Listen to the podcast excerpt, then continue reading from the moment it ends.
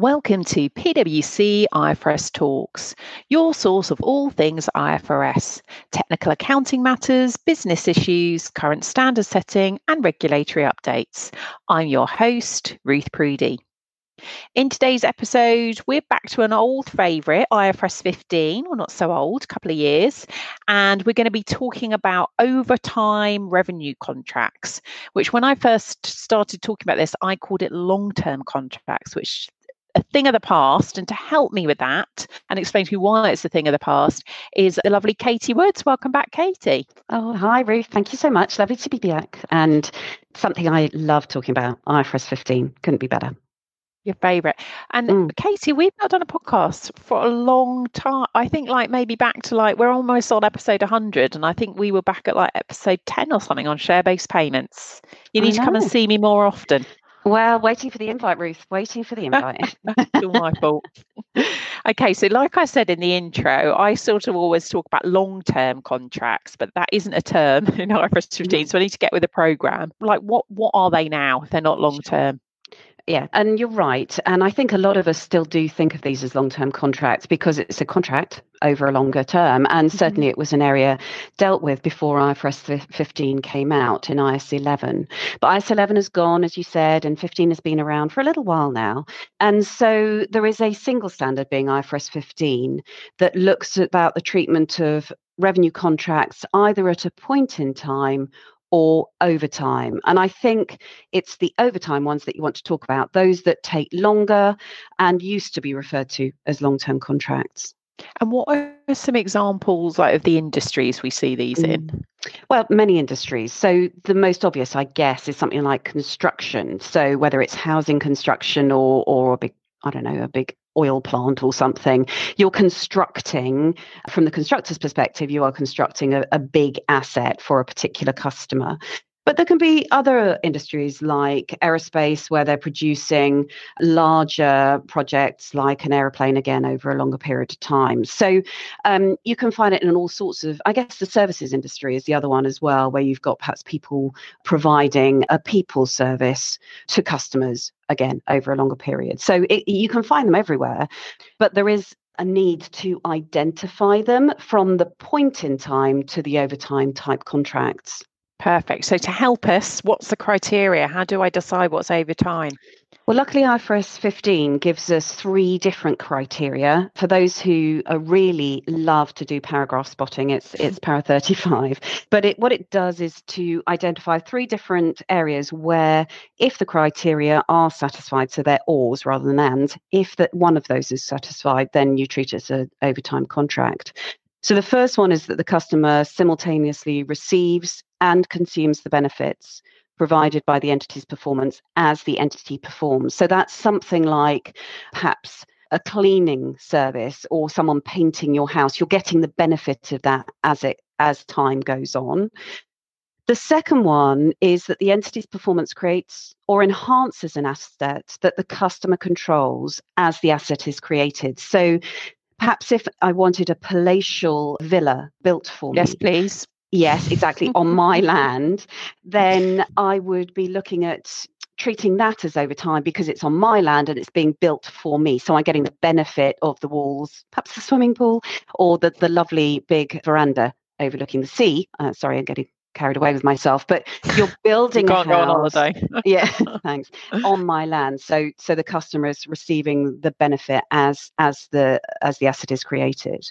And then the final one is that the entity's performance doesn't create an asset with an alternative use to the entity, and the entity has an enforceable right to payment for the performance. So it's not an asset that can be sold elsewhere.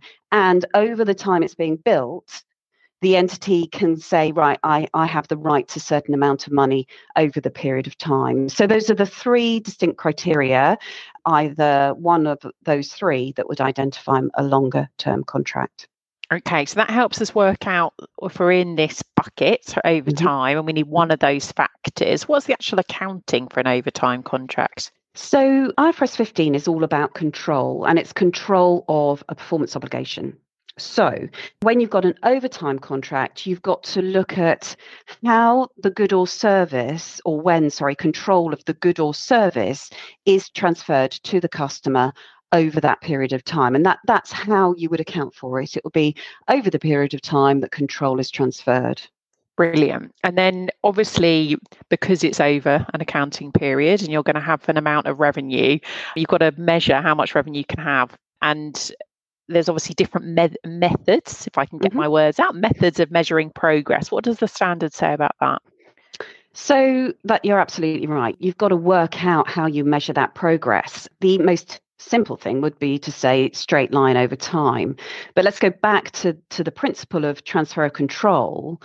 That may not happen just directly over time. And so you need to look at input, which means perhaps the expenses or costs by the company that's building or producing on the contract, those input costs to the contract, and say, well, I've got 10% through my costs, therefore I'm 10% the way through, irrespective of the time period.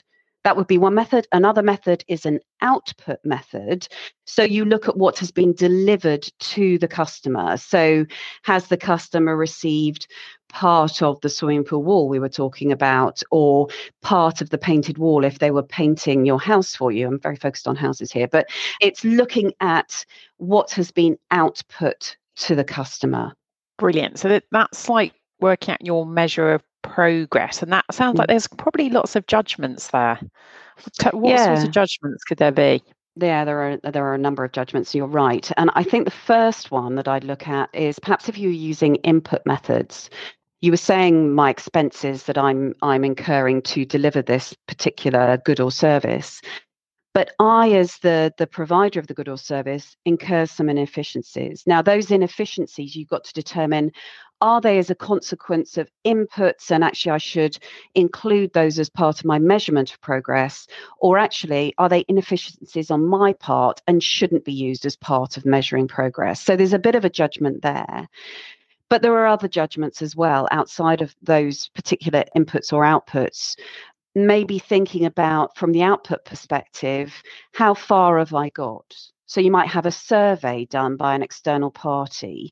So there's a judgment or a need for evidence to show how far you've got over this time of the contract. And then there's an area which happens in many longer term or overtime contracts, certainly in the building industry, which are modifications, might be called a variation or a change order, where there are constantly, as the service or good is provided, there are changes that are agreed between the two parties, and it's determining how I apply those particular judgments as well. So that's definitely something I've seen where it's a bit tricky in the, I'd say the accounting is quite challenging, is around this concept of like a modification or a variation. Could you expand on that a little bit more? Yeah, of course. So a modification is, quotes, defined as where there has been a change to the contractual terms. And the way in which the modification is applied will depend on the nature of the modification. And so you've got to really look at what has been agreed to, and the agreement can be normal in the contract, doesn't necessarily have to be a signed agreement, it can be implied, it could be verbal. But as soon as you see that there has been an agreed change to the contract, you then need to look at what's actually going on. You've got to determine, first of all, if there are distinct goods or services that are going to be provided over and above those that are agreed in the original contract. And there are two different elements of those. The first is if those distinct goods or services are going to be basically at the standalone selling price. And I think we've talked about standalone selling prices in previous podcasts, so I won't go back over that. But if they're at the normal selling price for the product, or perhaps at a little discount because you're getting the benefit of them along with the original contract, that would be treated as a separate contract in its own right. If, however, the distinct goods and services are not at that standalone selling price, so they're kind of linked with what you're originally agreed to in your contract, then what you'd have to do is cancel the original contract and, if in effect, start a new contract, taking into consideration the remaining goods and services that you've got in the old contract and the new goods and services that you've agreed to provide. and look at the way in which that pricing works. So I just said that they weren't priced at the normal standalone selling price. So you'd have to look at how much you've got left in your original contract, and then how much more you've got on the new contract, and work out how you would allocate that between the current and future goods and services.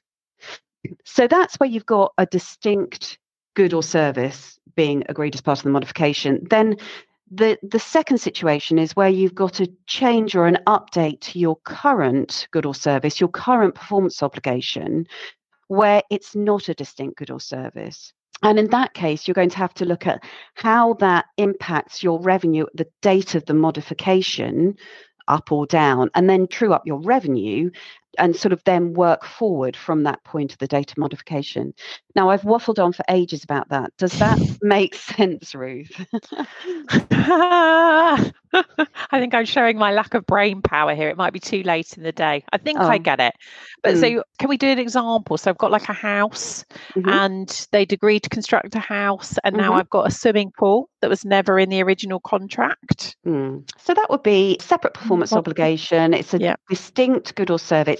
It's nothing to do with the rest of the house build. I've just put on my own terms and conditions here.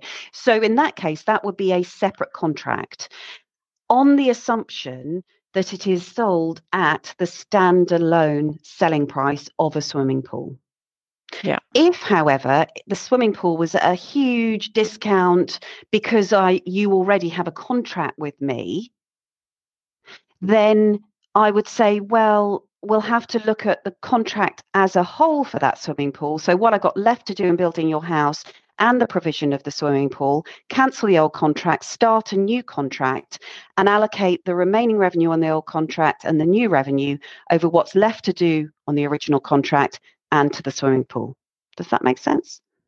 It does, thank you. I always need an example. And as you were in the house theme, I decided we'd stay in the house theme. Love it. You know, my shed that I could probably fit in my back garden that could be constructed. I'm just dreaming. I'm not sure I can fit the pool in. Exactly. Okay, really helpful. Thank you. I'm jumping around a little bit here, but we talked about measure of process and the fact you need to look at inputs or outputs, and there's a bit of judgment there. What if you're like, I don't know, quite early on and you actually don't know your measure of progress yet?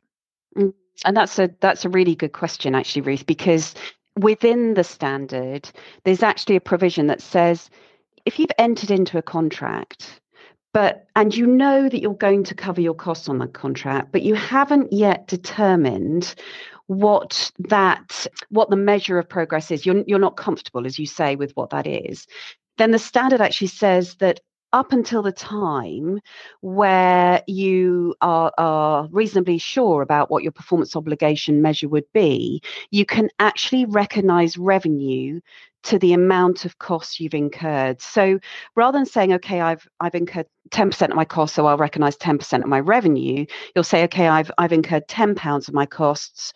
So I know it's going to be profitable, this contract, I'll recognise £10 of my revenue. So you're actually just matching, you're not having any profits that are included. I've just realised I've referred to matching, which is awful because that's a very old accounting concept, but you're actually just linking the two until you can measure the contract as a whole. Well, I referred to long-term contracts. Maybe we're both living in the past. We're holding on to IAS 11 and back at the old days, the good old days, all these crazy new standards came in. Yeah. Brilliant. Anything else people need to think about or watch out for over time? Revenue contracts and IFRS 15. Well done. Not really. I think one other area is looking at variable considerations. So when we were talking about modifications, one of the examples I gave were claims, variations. Now, if an entity enters into a contract with a customer and says, look, during the end or towards the end, there will be a claim process where, depending on when its completion date or something like that, you'll be able to claim a 10% discount, or we might claim a 10% more revenue as a consequence.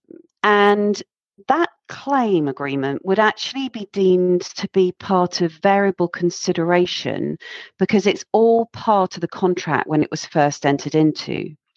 So provided, and you probably remember variable consideration, or maybe not, but it's when it's highly probable that there wouldn't be significant reversal when the uncertainty was resolved, you would take that into account when you're first allocating your revenue to your different elements, your different performance obligations of the contract.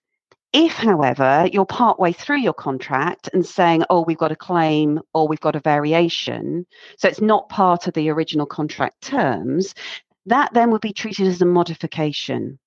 So you wouldn't take it into consideration at the beginning and look at it as a variable consideration, but you'd account for it as a modification that we just talked about and only account for it at the date of the modification. So you just need to think about when you've got a variation or a claim or something similar in that overtime contract, when do I start taking it into account in the revenue transaction? Okay, so key things to look out for if you've got some sort of change, something changes, and there might be some extra money involved, you need to be careful of the accounting. Yeah, whether it's at the beginning or midway. Or one of my revenue friends. Don't worry, we don't give out your phone number as part of this. They're not going to start texting you IFRS 15 questions. Okay, brilliant. Well, thank you so much for coming back and talking me through that. I know it's often an area of particular judgment, so thank you very much. Please come back a bit sooner this time. I'm sure we can find other IFRS 15 things to talk about. We'd love to. Good. Well, it's been lovely having you. I'm sure there's lots more information on pwc.com and Inform. Thank you for listening. Stay safe and happy accounting. The preceding programme was brought to you by PricewaterhouseCoopers LLP. This content is for general information purposes and is not a substitute for consultation with professional advisors.